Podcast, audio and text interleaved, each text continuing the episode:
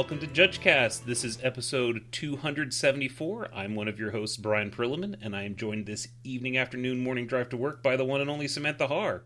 That's me. And tonight, Tonight. tonight, uh, Tonight. yes, tonight's the night.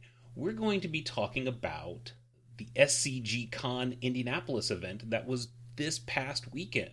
You know, big magic events are coming back. People were out there playing magic together in person. Right. Right. And it's been a bit because there was there was a magic event in in vegas uh, but star city has started up the scg con event. It's a it's a big event that that has magic and uh, some upstart game that's like trying to like horn in on the on the tcg market whatever. So uh, scg isn't the only event uh, the only large events. I understand that uh, NRG is also doing uh, some large events, but we're not going to talk about them tonight. We're going to talk about SCG Indianapolis.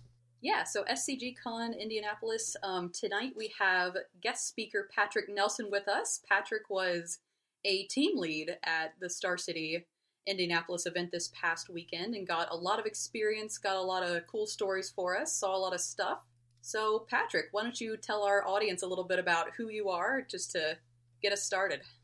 Hi, first off, thank you for having me. Um, I've been a long-time listener of JudgeCast, so this is fantastic. So, a little about myself. I'm a level 2 judge from Indianapolis, so this is a nice home event for me, uh, not, not have to travel anywhere, which is fantastic. Um, I've been a judge for about nine years now. I hit my certification for L1 in about a month. Got my L2 about eight years ago, so I've been chugging away. I've been doing this for a while. I've uh, like let's see the numbers for me. I've been on about 43 Grand Prix and about 43 SCG Opens, and this is my first SCG Con. So it's been quite a run over the last nine years, and I'm looking forward to another nine. That's awesome. Love to hear that. Nice. So let me ask this question for you: What is your favorite red card for Sam? Because she likes red. Mm. Uh, I'm all about um, efficiency when it comes to red. Uh, the best, most efficient spell in Magic for me is Lightning Bolt. Straight up, single mana, deal three to anything is just a very, uh, very clean run. Gotta go with the classics. However, I'm not against casting an occasional uh, Blue Elemental Blast. Oh, and for those that don't know, the Blue Elemental Blast lets you choose one: destroy target red spell or destroy target red permanent. Not at all. no. I don't think that's a real card. Don't tell them that's a real it's- card. Don't let them know. Oh, just anything, anything, just blow it up. Um, all right, Patrick. Uh, thank you. Is there? Is, do you have like a fun fact about yourself or fun little judge story? Well, uh, my first team lead was a few was several years ago at this point. Um, at an SCG Open, I was a joint team lead. We had two deck check teams. We decided to run them together. Uh, it was myself and Tom Davis, who was a former level two out in the out in the uh, Seattle area. Uh, we had our first team lead. We ran that relatively well the first that that, that day. It was a uh, standard open at the time uh, on day one. Back then, this was two different formats of two different opens over the course of the weekend. On Sunday, I was actually a player, and I top eighted that Legacy Open. Nice. Unfortunately, scrubbed out in the top eight, but I can at least say I, I top eighted an Open. And they say judges can't play, exactly. and prove them wrong. hmm Get there. That's fantastic. So, Patrick, um, I don't think I've ever been to an SCG con. I've been, I've worked a few opens, but how is how is SCG con different for those like myself who may not have ever experienced one? Uh, SCG Con tweaks itself a little bit from a normal SCG Open. Uh, side events are a much higher prerogative on the weekend. They act they actively add a command zone for commander players, so they can get so they can just have a dedicated space to play commander. There's typically a few more side events over the course of the weekend than there were at the previous iterations of the SCG uh, Open series, and then there's that's, that's but and the other big difference is it's a three day event instead of a two day as opposed to the old Open set. Now I saw that they had challenge badges. So did they have scheduled uh, constructed events throughout the throughout the weekend? Yep. Every hour or so, they were they were running a challenge of, of a different format. So it, people could keep playing Magic as much as they wanted, which was fantastic. Nice, nice. Uh, did you work on Friday, I did or not. was it Saturday, Sunday? I was only unfortunately on Saturday and Sunday. Could not afford the vacation time. that is a thing about judging. Is a lot of times you got to take that Friday day off of work. yep. I just couldn't afford it. So now this particular SCG con was structured a little bit different than normally we would think of like a standard open or a modern open or something like that. What was the format for this event? Uh, this event was team constructed. Uh, we had three formats, each player on their own on a different format: uh, modern, pioneer, and legacy. Oh, nice. No, no standard, huh? No Mm. standard. No. with the with the pandemic, it's been a lot harder for players to get their standard cards, as a lot fewer packs were cracked during the period where people weren't playing Magic. That seems like a very political uh, uh, answer to like maybe you don't like standard so much. But Standard is perfect. I don't know what anybody's talking about. you worked on the main event on Saturday, right? yes, I was the breaks team lead. Oh, nice. So you got to do a little bit of everything then. Yes, I did. It was fun. That's such a like perfect perspective to get because Breaks team gets to do just a little bit of everything, like a like a job charcuterie board. Exactly. Was quite a quite a wild ride. So let me let me ask, uh, how many? How big was the event? Uh, we had 307 teams, uh, so a total of 921 players. So that was a fantastic turnout for for one of the first major events, especially in the Midwest of this scale. So Jer- Jared uh, actually sent me. I, I I sent an email to him and asked him like, "Hey, do you have any stats or anything like that that you want to share?" Over the course of the weekend, so this was not just tied to the main event. But this is for the Magic. They had uh, 2,100 unique players and 4,000 event entries. Holy. I did not know that, and that's fantastic. Yeah. So I'd love to see Magic being that healthy, alive and Yeah. well. Yup, yup. So who were the um uh who was the head judge for Saturday? the head judge Sunday, too? on Saturday was Steven Swanger. Okay. Oh, I miss. Yeah, it was fun. Uh, he had two support judges with him, uh, Eliana Rabinowitz and Matt Carr. Nice. So before we start talking about your actual day as as team lead, I do have a question because there was a flesh and blood tournament going on at the same time, right? Yep, there was.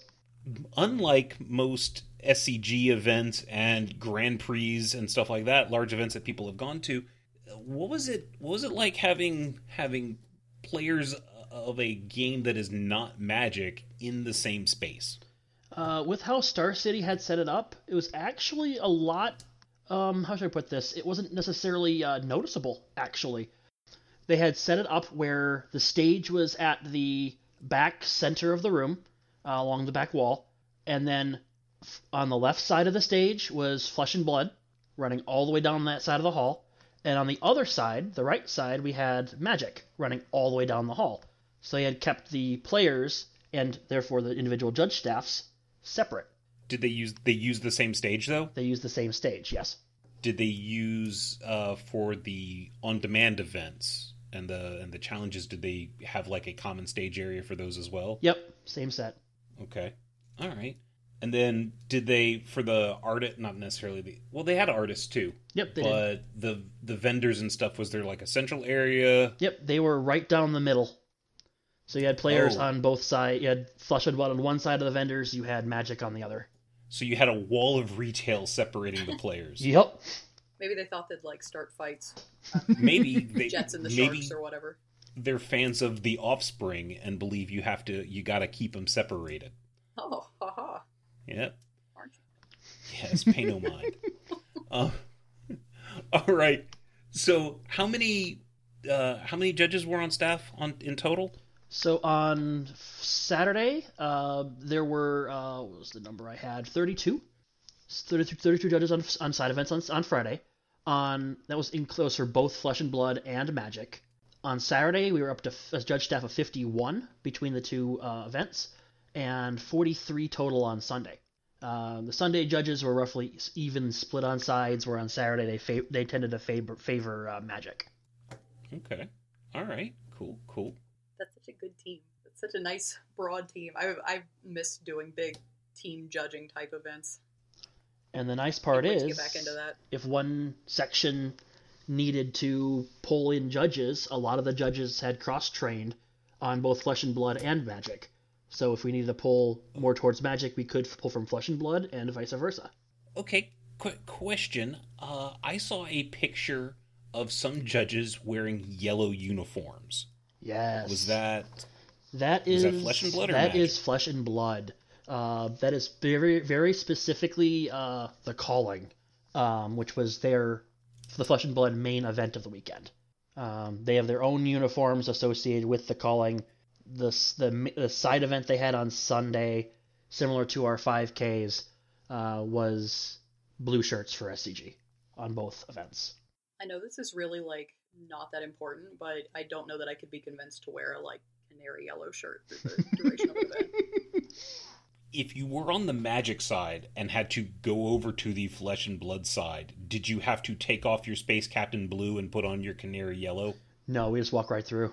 You just walk right through. Just walk right through. Uh, they th- that was the that was how players ended up knowing who was working which event, um, which helped fantastically. They knew who to go to for flesh and blood questions.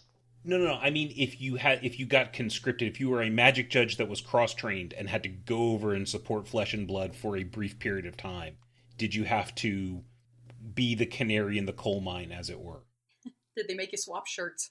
Yeah. For the calling, I'm not sure, but the side events uh, were all wearing this SCG blue, both for magic Okay. and for flesh and blood. All right. Lego Lego Spaceman Blue. All right. okay. Uh, we mentioned that this was a team constructed event. How's how's that different from a and and you said that each each person was playing Legacy, Modern, Pioneer.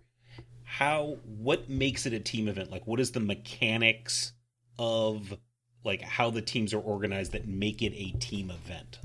So one of the biggest differences between uh, team constructed and a regular event is there's a lot more communication between the players. It's actually allowed. Uh, so you have legacy player looking at uh, pioneer player's hand for mulligan decisions and giving input there. You have input on um, which card should I play. There's a lot of lot of talking back and forth. Uh, one of the downsides with with all this extra player communication is slow play becomes a much bigger issue. So judges have to watch that watch those matches even more intently than normal, um, because you don't have just one player making decisions; you have three on a single game. There's a there's a reason why in two headed giant, when time is called, you only get three extra turns as opposed to five. Mm-hmm. because they spend a lot of time chatting. Yep. Fortunately, that's not the case with team constructed. It's five extra turns because it's three individual formats. So, so the three of us. So let's say we're all on a team. Okay, what determines if we win the match? So it's the so how matches are determined. Uh, it's whoever whichever team wins two matches. Uh, first of two wins, as it would be in individual one-on-one. It's a similar set here. Uh, this case, it's if my legacy player and modern player both win their matches uh, before the pioneer match finishes. Pioneer can keep playing if they like, but the their their match is now irrelevant because the tiebreakers don't exist in team constructed outside of opponent match win. So if it's if it's end of round and you come up on a match and it's the third match, but the team's already won two two other matches, you can do like, okay, guys, come on, just Report, Draw, please. let's go. Yeah, yeah, please report your match if you want to finish it up. Go for it as long as there's time left in the round. But if it's at the end of the round and we're trying to uh, push players to finish up, then like yeah, you're done. Just off you go. See, and that's kind of a downside though to not having match slips necessarily anymore. As used to, you could just kind of like take the match slip and start pushing it closer to them. Mm-hmm.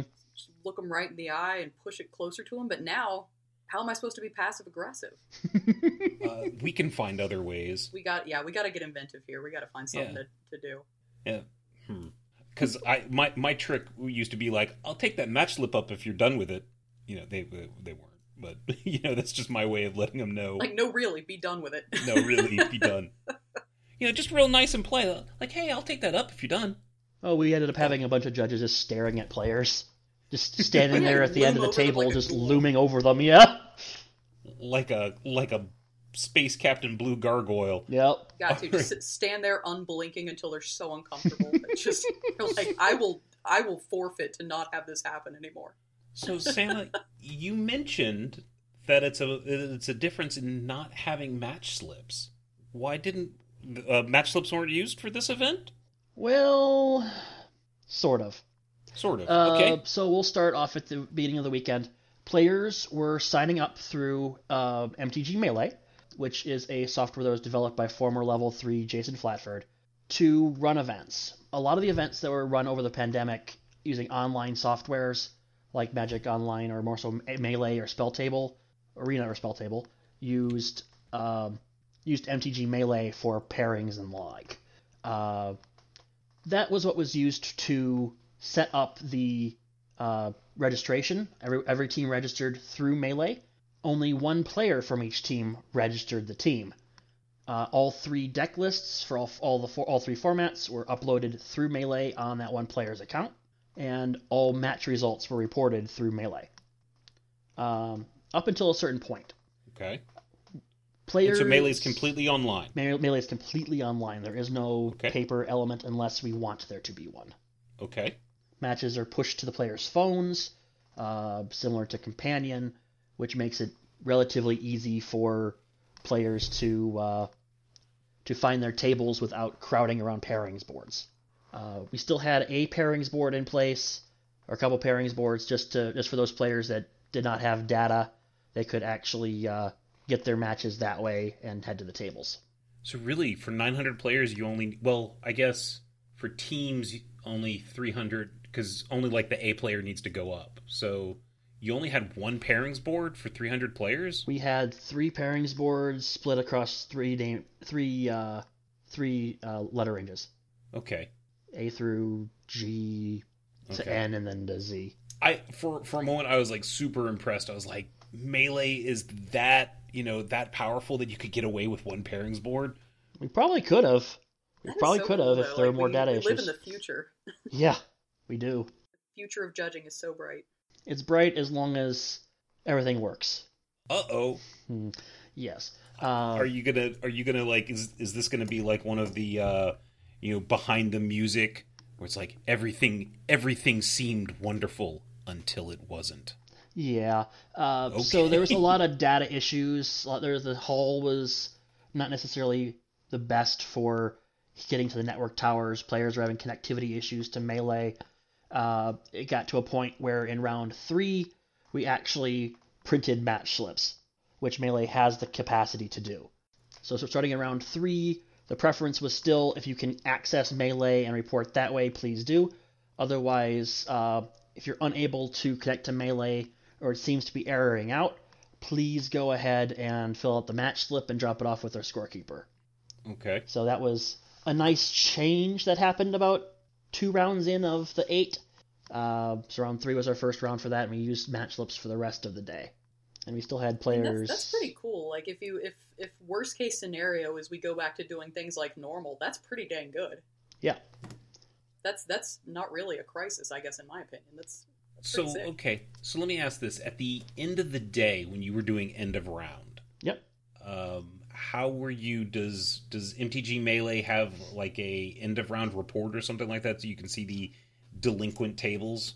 Um, sort of. So there's a for if so judges on the normal accounts can't see anything on the back end.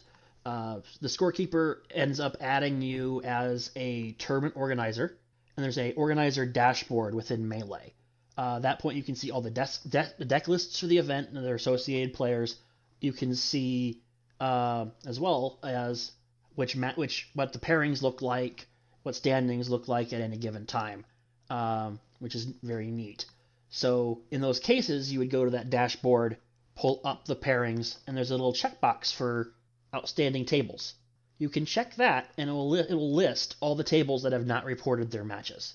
Okay. So Nice. what was ended up being, what ended up being done was we had judges sweep the sweep the tables looking for active matches. We would then compare them against the not reported matches and either act at either and then either mark the tables as uh, actually active or not reported. In the event of not reported, an announcement gets made. Players, please report your matches if you have not done so. Please verify you've reported your matches. And then, if there happens to be a couple of tables left, we'll page the players up to the stage. How how often were you guys or you folks encountering players that oh I didn't know that I had to or you know they they didn't fill out the slip they got up and left they didn't put it in the system they didn't put it into MTG melee and you had to go hunt them down. That happened.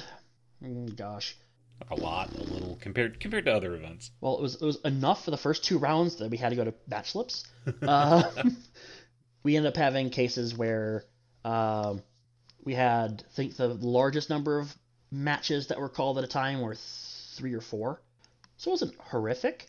Um, but most players were like, "Yeah, I tried, I entered it. It just either didn't go to melee. It was still spinning in their uh, in their uh, browsers." Um,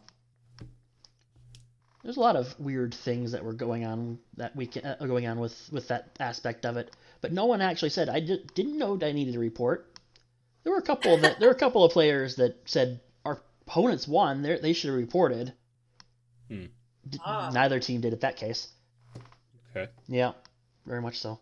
So, Patrick, as as the lead of the breaks team, you got to experience um, a whole lot of different roles, like we were kind of saying earlier. So, out of all the different kind of hats you got to wear, which which set of team responsibilities did you personally enjoy the most or find the most challenging? Um, given the set, so there are four other teams. Uh, we had the de- we had or three other teams. We had deck checks, end of round slash clock, and pa- and paper. Um, initially going in, paper was probably going to be the easiest of the bunch, given that we were only pairing or posting pairings. But it happened to be that round three, when we were going into paper, is when we happened to start cutting match slips, um, Extra paper. which made it extra paper. Um, Now, when you say going into paper, that means break was take breaks was taking over for paper. Yep. Okay. Ch- changing how paper works and breaks gets to gets to be the guinea pig. Got it. Yep. Um, well, it might have actually been the following round, but still, it was still early on in the in the new process, um, and the paper team was still figuring out what they wanted to do. That was probably the biggest change. End of round was probably the most interesting because melee was used for end of round, and we were very much using writing things down, clipboard esque uh, tracking as to where players were being sent. We did not have uh, like Purple Fox running or any of the other end of round softwares that were developed over the years. So that was the most challenging. We had a it was set a certain way by the end of round team, so it was a matter of making sure that we followed their uh, their protocol to keep everything running smooth. Uh, luckily, we didn't have any any significant issues that round. Cool, cool. Now, you guys also did deck checks one round too, Yep. right? We had a couple of targeted checks. Uh, everything ran smoothly on the checks. Outside of we didn't have access to the deck lists from the melee side because we were not listed in there as such as tournament organizers. So we had to go to the scorekeeper to print off some lists, which made a little more work for the scorekeeper. But all in all, it was relatively easy. The one, as, as I said earlier, the challenge with deck checks is okay, which player registered their list, re- registered the team, uh, which format am I grabbing from that from that setup? Uh, so which which lists do I need to pull from the uh, from the scorekeeper? So typically, it's done something like player A, the legacy player, is supposed to be the one to register, right? Theoretically, yes. Uh, Player A was supposed to be the legacy player, but they weren't necessarily the ones that registered, and not all of the players were sitting in the correct order either. so that was that made it more challenging. We had pioneer players in the A seat because that's how they wanted to sit, but it wasn't wasn't wasn't strictly enforced A B C. As long as they played the right opponents, that's what mattered. Yeah, that's fair. Seems like something you'd pick, but you know, what do I know? I wonder how often that happens. Yeah, so Patrick, how did you approach getting your team ready for the day? So we had a fun, fun setup. Uh, our call time was at 8:30 a.m. The 25k was set to start at 9 a.m. Um, so early. so we were we had a half an hour start, half an hour setup between full group meeting, breaking into teams, and launching the event. So my team, a little information here. We had uh, I had four floor judges with me on the day. Uh, two very seasoned judges in Elliot Raff and Meg Rickman. Oh, I love them. They're fantastic. Made my day so much easier. Uh, and then two uh, green Comprel judges. Uh, it's one for one of the judges. It was his second event as a judge, and the other was had been doing Regrel for about seven years, and this was his first Comprel event. So we had awesome. full range of experiences on the team, and then to help with that setup, I mean, without knowing deck checks were coming up, I paired them off. Uh, I had Elliot with Raphael and Tyler with Meg. Tyler Espinoza and Raphael Molinar. Uh, the judges were fantastic for me that weekend for the, for me for the day. Uh, everything ran smooth. No one dropped any dropped any balls. So Swanger was quite happy by the, by the end of the day with the breaks team, and everyone was happy to see us. So, um, I bet you know Meg Rickman and Elliot Raff are two of the are two of the the kinds of judges that if I see them on my like team roster, I'm like, this is going to be a great event. Like, let's go. This is going to be great. yeah, So it was fantastic. it was fantastic. Uh, so a lot of the team setup, we were like as part of Breaks team, we're also responsible for floor coverage. So one of my first directives was make sure you're paying attention to to uh, judge puddles. make sure that people aren't agglomerating more than they should be. Live calls are fine, but given the ev- ev- event of the, the size of the event and how spread out it was over the hall, uh, we wanted to make sure that uh, players were taken care of. Uh, but to make sure that in addition to taking care of players, they took care of themselves. Uh, drink a lot of water, take restroom breaks when you need it. If you need if you need a few minutes to sit, please do so. Um, the other piece that was important here was uh, making sure that the uh, judges knew who they could talk to about questions on calls. They wanted a second thought on a call before they gave it, which is the other one of the main other reasons why I did the pair up. So they each each judge would have someone to go to to get that information, um, and had, had to use as a sounding board for calls. Everyone at the event had some amount of rust to shake off, given it was a lot of our first events back uh, since the, since the pandemic started. Having having second opinions on calls, making sure the player the players get the right call was just the best thing on the weekend. And then obviously the transitioning through here's what tasks we were planning on doing for the day.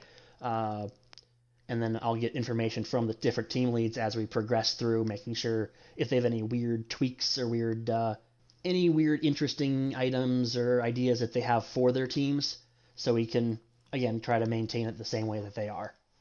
Run everything. Run, Were keep not, breaks? don't don't uh, yeah or breaks like don't sink, sink the ship. Give them the breaks they need and keep everything moving. Were your breaks ba- or were you providing relief based on rounds or based on like time, like wall time? We were providing breaks based off of rounds. Okay. Uh, deck checks went first in round two, so they had a very early break on the day. They were breaking at like 10:30. Looking at my notes, end of round ended up going second. In round three, paper team went fourth, and then once we completed the paper team's tasks about halfway through the round, we left as well on our full break. So we we actually broke from halfway through four into halfway through five, which was interesting. It was an interesting decision. We voiced our concerns. There was some floor coverage issues we found out after we got back, but the event didn't blow up. So okay. Makes me think of the, the that phrase like who watches the Watchmen, who breaks the breaks team. was that so? Was that was that planned in advance that you guys were going to break halfway through uh, papers breaks? yes, we found out about a week and a half early. Okay. Beforehand, yeah. All right. Hmm. I guess the thought was potentially that if everyone was reporting online, you wouldn't need a whole ha- all hands on deck kind of thing for end of round, and then when you ended up going paper, you needed those bodies, Yep. right? Okay. Yeah, We needed. Life's full of little surprises, you know. Yeah. Yeah. It's just it's just funny how I think it's kind of interesting how a decision how a seemingly unrelated decision can have unintended consequences. Yeah, for an event that Right. size, we went from, um, we went from 20-ish judges to uh 10-ish judges. So we had a we chopped we chopped, pretty much chopped the judge staff ha- in half for about half the round. Yeah, and if you think about it, while it is only probably at that point in time, probably like 260, 270 matches, yeah. it's still three times as many that players Yep. in that. Like you only have 270 match slips to go, but you still got you know 800 players worth of judge calls. yeah. So, woof. Yeah. It was it was a fun fun fun break to come back from. and then the rest the rest of the event, uh, the other teams took their breaks in the half of a round that they were not uh, not assigned to tasks. So at that point, after we got back, we were on the floor for the duration of the week uh, duration of the event. So it sounds like you all stayed pretty busy. Um, so did you have time to do any like team building activities? Did you do anything fun to kind of keep your folks engaged for the duration of the of the event when you weren't putting out fires? Unfortunately, not. I wish I had more time. We had it was we had a lot of we would go right from end around into right back to the floor. There wasn't a big break because you don't they don't have to wait for paper. It's they push to digital as soon as the last match is in. Um, at which point players are getting seated, and then we have to head to the floor right away to make sure. Okay, let's watch for no shows, help players find their seats, answer any questions, cover for anyone who want to go to the bathroom. So, like as as the as part of the floor focus, our floor our focus on the floor, we ended up needing to uh, needing to just get back to the floor. Um, but a lot of the interactions happened over the course of the rounds, uh, talking with talk, talking with the judges, making sure everyone was taking care of themselves, water, etc. Um, at one point, we had to assign one of the judges towards the front of the room due to uh, hurt ankle, uh, which was unfortunate, but it is what it is. Self care is important. Uh, so more more of the seated tasks or seated watching magic. Um, also, easy access to the judge room if they need to get off their feet. So That's great, and that's a that's a really important part of being a leader and being in a leadership position is, you know, kind of taking careful assessment of your team and what they're, you know, where where they are best situated and what they're what tasks they are best, you know, up to doing. I I find that team building activities is something I always struggle with as a team lead because part of me just feels a little harried in the moment and feels like, well, the team building activity is not letting the ship sink yeah. in a sense, but I don't know. That's cool. And then, unfortunately, we lost uh, both of our newer judges about halfway through round six. Uh, they were summoned over to sides, so it was myself, Elliot, and Meg to finish out the day for breaks. So at that point, the event had shrunk relatively small. We were probably down to 50 teams at that point, 50 to 60 teams. So we were we were easily able to lose them at that point and not not have the event suffer. Um, So a lot of people were dropping and then heading right on over to to the on-demand events. Yeah. Uh, the last on demand uh, last on demand on demand event of the day launched at like five o'clock, so Mhm. judges were out of the hall by nine or nine thirty every day. Oh, it's not bad. No, it wasn't. It was actually quite nice. Yeah, I was doing a uh, this past weekend. I was doing a conference, uh, and I was talking about like history of the judge program, and I was talking about like events prior to you know in, in like the 2010 frame, and I was like, okay, here's what our compensation was, and you know you might have a hotel that you could all go to, but you might be doing 11 rounds on Saturday, Oh. you know. Yeah, Yeah. Luckily, So- the 25k was a fixed eight rounds on Saturday, and then the five five rounds on day two, with a cut to top six teams, which was unique. Uh, this is the first top six cut I have seen. Um, Hmm. First and first seed and second seed actually got a bye in the quarterfinals. Uh, Oh, that's interesting. so if you finished well, you got to play one less round of Magic on your way to the finals, uh, which was, was that neat. was that done to prevent people from drawing? I'm not Swiss? sure. Um, I, had, I didn't do the math, and I'm not great at the math. So Okay. normally when they do a cut, it's usually top four teams, not Right. top not top six or eight. Um, I know SCGs in the past has done top eight. That's usually like one more round to like weed out weed weed, weed everything out. Yeah. Well, the, the, normally with the team events they do top four. I wonder if Yeah. they got complaints that top four didn't seem like enough people made it. Yeah, And- that's but then- that's a good question. I know there's another team event coming up soon for them, um, so then that might be that might be the same. I don't know if they kept it to six there or what, but it's gonna be interesting to watch. Uh, I did. I did have a question. Uh, tardiness. Yes. Uh, how was that recorded in melee? Was I mean, there was just no penalties because there was no need for slips for a lot of people. Would someone just go in and say, "My opponent no showed, I win"? So for no shows in particular, uh, judges actually went around at the 40 minute mark, uh, got the name of the player that was still present, and gave that list to the scorekeeper saying drop the other players. Uh, or in this case, teams or what have you, depending on which event which event it was. Um, penalties were actually submitted through a tiny URL, which was associated with a Google form. So everything was submitted What electronically. was this? We used What was uh, this that was submitted through the Google form? penalties. Okay. We actually put a we actually had a Google form that was prepared by our scorekeeper that was associated with a tiny URL, uh, which made it easy for judges to access. Uh, covered everything from which round is it, who's the judge ask judge, judge giving the penalty, is there a penalty on that in the case it was for time extensions, um, as a way to as a way to report time extensions to end of round, uh, which unfortunately the form did not output the time extensions pro, pro, pro, uh, correctly, so they had to um, cut that uh, cut that part out, and we went to Discord to report time extensions on matches as we gave them. So we had a Google form that was covering penalties. We had a uh, time we had, we had Discord that was doing uh, extensions. We had Melee that was doing deck lists and match results. So we had a, a lot of different pieces of technology, a lot of tabs open at the same time. Okay. Uh, were, did you have an extra battery for your phone? I did, thankfully. uh, at one point, uh, at the end of the day, right at the end, uh, the first, there's the second day actually, my, my phone battery died when I got I gave an extra 10% of juice and it managed to make it through the rest of the event. Nice. But yeah, backup batteries are becoming more and more of a necessity as we tra- Okay. as we progress to more technology or technology heavy uh, judging. So pen, notepad, battery, charging cable, phone. Yup. Phones n- not phones not just for for the Oracle text and rules anymore. It's it's come a long way because 12 years ago having your phone out at an event was a big no-no because it was Yep. players are going to think you're cruising on Facebook instead of paying attention to the event and now the, the phone is almost your window into the event. Yep.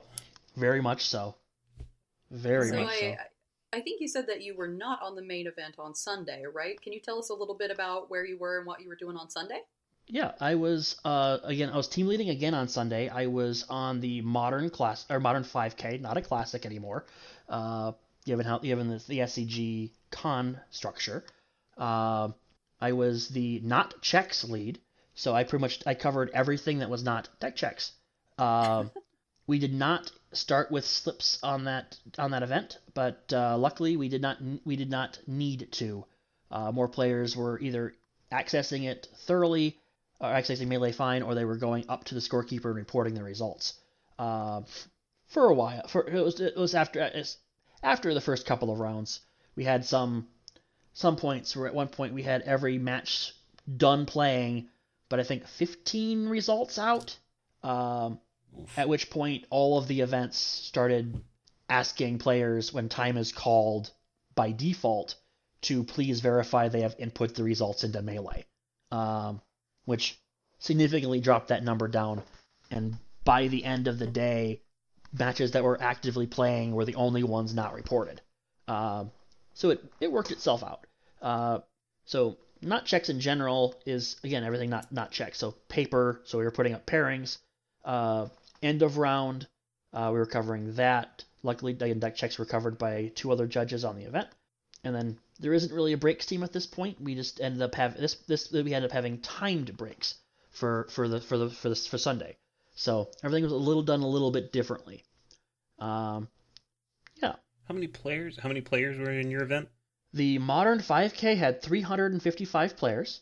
So you Uh, picked up some players. So because a lot of times they they have like the legacy, the pioneer, the modern, and then the the idea is the legacy players will go into the legacy 5K, the modern players will go into the 5K or the modern 5K. But it sounds like you picked up like even with a hundred percent transfer, you still picked up like fifteen percent. Yep. Uh, the Pioneer only had 142 players, and Legacy Yeah, only had all did. 162. This is because modern's a lot better. Modern's a, Like it was pretty pretty wild. The the the judge staffs between the events were the same, okay. um, or very close to the same. The modern had head judge and six floor judges. Three of those floor judges were on partial shifts. They left at 2:30, so we ended up having three of us left plus the head judge for the last th- four rounds of the day, um, which made it a bit challenging. Pioneer and Legacy both had their head judge and five floor judges. Uh, the head judges of the events, Modern, we had Elliot Raff. Pioneer was Min Vu. And Legacy was Michael Aerosmith. So we had three pretty strong judges head judging those events. Cool. Cool. Luckily, we had some support um, from sides. Two Flesh and Blood side judges that also knew Magic were brought over to help us out about round three. Um, given the size of our event and how spread out it was, six floor judges covering 355 players was quite challenging. Yeah. Uh, so having more Yeah. bodies helped. Uh, and then you typically want about three per hundred. Yeah. So the you guys 20. were about four shy. Yeah, the 25k. That one, that event had head judge, two support judges, and four floor judges on it for 35 teams. So, bit lopsided, but at the end, when we lost our three partials, was also when the 25k was going into top six. So we ended up That's picking up all awful. f- all four floor judges from the 25k, leaving the support judges and the head judge to cover uh, Yep. cover the top eight or top six. Yeah. Now, one thing I, I want to mention, and this is so I'm actually a big fan of of how Star City treats their judges. So one of the things that they do. So you were talking about partial shifts. So I'm going to be talking assuming that it's the same from when they did the Open Series. But when you apply, they have you can apply for keystone positions, which is like lead lead positions, potentially multiple a multi-event commitment. Then they have regular applications. Then you can actually even if you can only give them like a half a day, you can apply for partial shifts Yep. and obviously you get you get less pay. So I want to you know give give Star City props for for creating a, a an application system that allows judges to judge the amount that they are capable of doing if they can't do a whole day. Yep. Some cases they were only offered. Up. They said they like they could do a full day, or they could do a partial, and then Star City would pick what's the best for them, what's the best for the event, Yeah. uh, so they don't overstaff the event. Um, Right. I know a couple. I know at least one of the two floor judges we had, or one of the one of the three floor judges we had that uh, that left us at the partial shift. Uh, wished he had a full. he was enjoying himself so much he wished he could have stayed. Oh, I'd love to hear that. the Yeah. the great thing about uh, about Star City, and I and I might be just saying this because again I gave a, a, a history presentation uh, on the judge program, and I really think like the last from like 20, 2016 to 2018, 2019, Mhm. when we had PTQ or PPTQs instead of PTQs, we lost a lot of opportunity to have judges work in uh, at Comp REL events on a team, and the Star City series really filled a gap between the PPTQ level play and the GP level play, Oh, or- absolutely. or PPTQ level judging and GP level judging, and so and I and I realize that there's there's some other TOs that are that are working in that same space right now, but Star City did just a ton of work in that area, and so I got like they've really propped up uh, the judge program, the old judge program on the back end. So I suspect with SCG continuing on this with the, on this con model that we'll see a lot of development of judges through this, which I find to be fantastic. they just need to come down a little further down the East Coast, like maybe to Atlanta or Orlando, maybe. maybe possibly. say I, I my I think my husband and I met at a, a Star City Atlanta event. Um, I think you just want more Florida stuff. I I, I would do, handle- I would appreciate Yeah, I can understand something that. that is not like a four-hour flight. Yeah. So yeah, yeah, just you know, like eight-hour drive, four-hour flight, something like that. You know, whatever. But anyway, uh, so did so we've talked a lot about like the mechanics and stuff like that, but you you actually this was your first event back after the pandemic, right? First event of this size.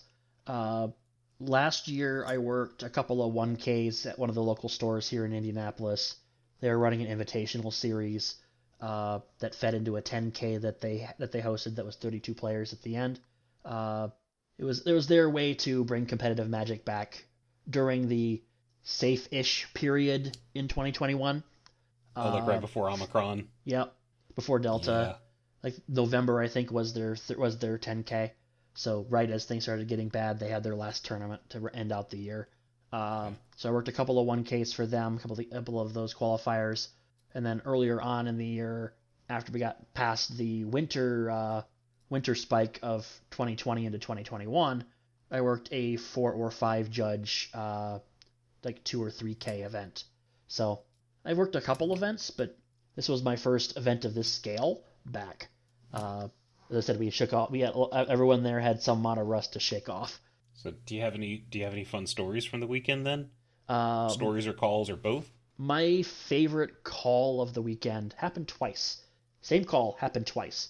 Uh, so First time was practice. First time was practice. I actually got appealed. Uh, uh, so player A controls uh, Narset Parter of Veils uh, and a Hull Breacher. Okay. Uh, Hull Breacher states that if you draw, if your oppo- if your opponent would draw a card that is not in their draw step, their first card drawn in their draw step, uh, you get a treasure token for each card drawn, or what would have been drawn. Mhm. It's a replacement effect. Uh, Narset says you can't draw more than one, or your opponent can't draw more than one card per turn. hmm Uh, player A casts Days Undoing, which is a shuffle ev- shuffle your hand and graveyard back into your deck, draw seven. That's fantastic for player A. They'll get a full seven. However, player B would normally get one card with Narset. However, due to Hull Breacher in play, that card is replaced by the Hull Breacher effect, giving player A a treasure token. So player B ends up with nothing in yard, nothing in hand. Player A gets a full grip of seven and a treasure token out of the deal. Was was the question if they got seven treasure tokens? It was seven, zero, or one. Okay. Uh, I initially said zero, which was incorrect. I got a snap appealed on the zero, uh, which makes sense. About 10 steps away, I'm still reading the cards again, and I realize, oh, crap. I turn around, it's one treasure. I would still like to appeal. I go get the get the head, go get go get Swanger. Uh, it's like, okay, which ruling did you give originally? Okay, that makes sense. Why why, why you corrected yourself after reading the cards? Okay, and he ended up appealing my second my second ruling, or appeal, upholding my second ruling. Um, I end up getting the same exact call a round and a half later with a different player, different match. Well, so glad you asked, friends. So glad I yeah, perfect. I'm like, this is gonna be one treasure, no cards for you, full grip of seven for you. That's the best when stuff like that comes up because you get to look like a genius. Yep. That was fantastic. Just came up with this on the spot because I'm a very good judge. Yep. I'm like, I saw this a round ago. Here's how how this works. Yep. Uh, beyond that, it was just a, like the best part about the weekend was just seeing people again. Uh, these are judges that I have not seen for two years. You know, a lot of these are uh, players. I was getting approached by players I have not seen for two years, welcoming me back. I got some of the biggest hugs I've gotten in two years by the judges that were on this event. Plenty of fist bumps, plenty of high fives, uh, plenty of catching up. There was a lot of that.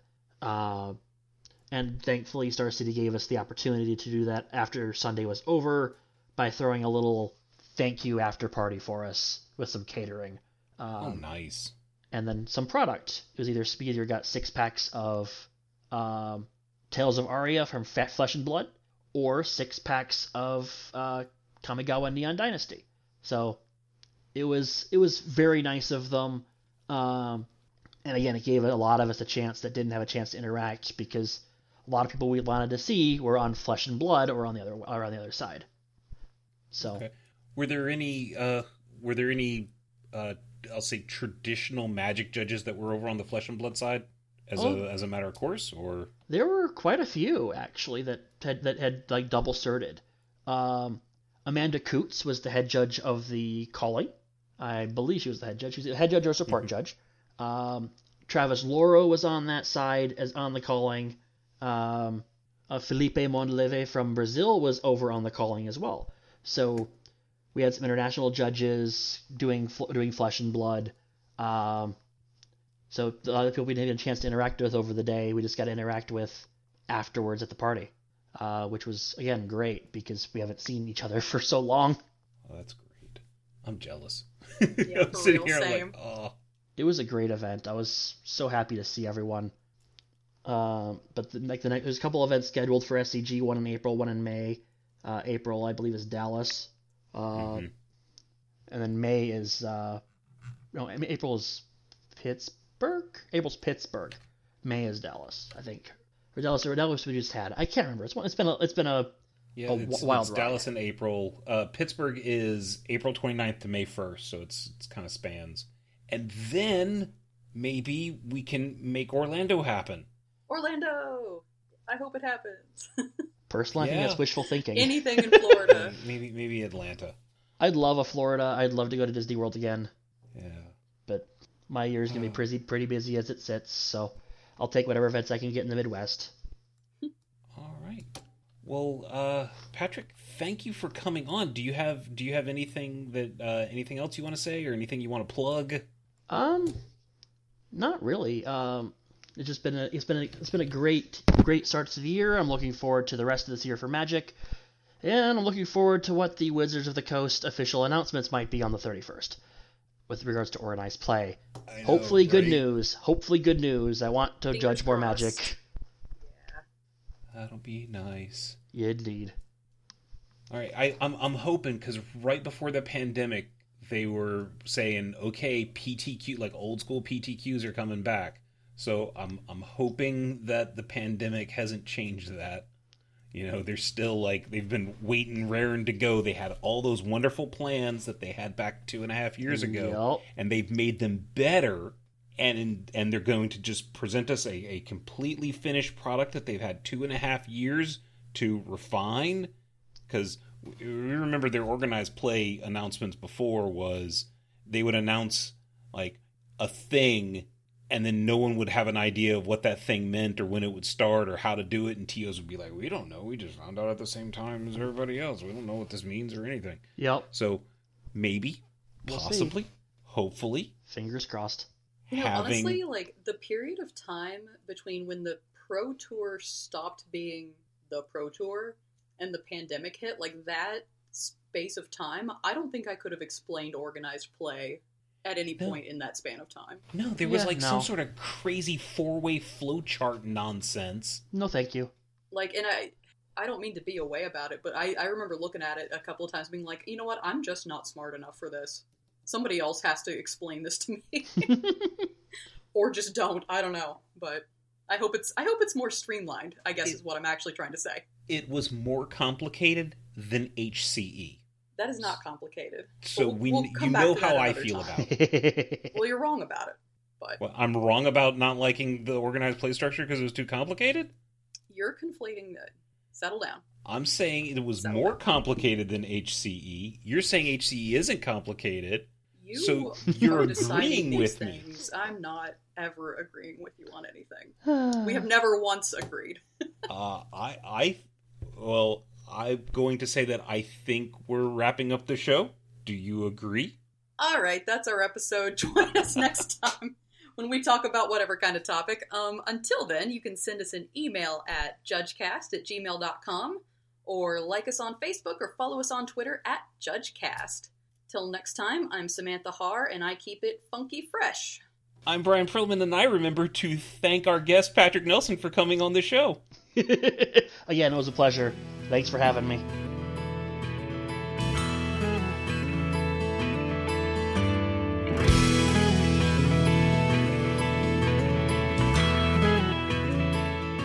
And that's a wrap. It's a wrap. Speaking of speaking of never agreeing with you, by the way, I had a Oh. dream the other night that apropos, I, I- I think I like made a bad joke or something, and apropos of basically nothing, you just hit me real hard with a wiffle bat, and I woke up angry. no, I mean that happened. I did that. I, was ju- I just woke up fuming mad, and it hadn't actually happened.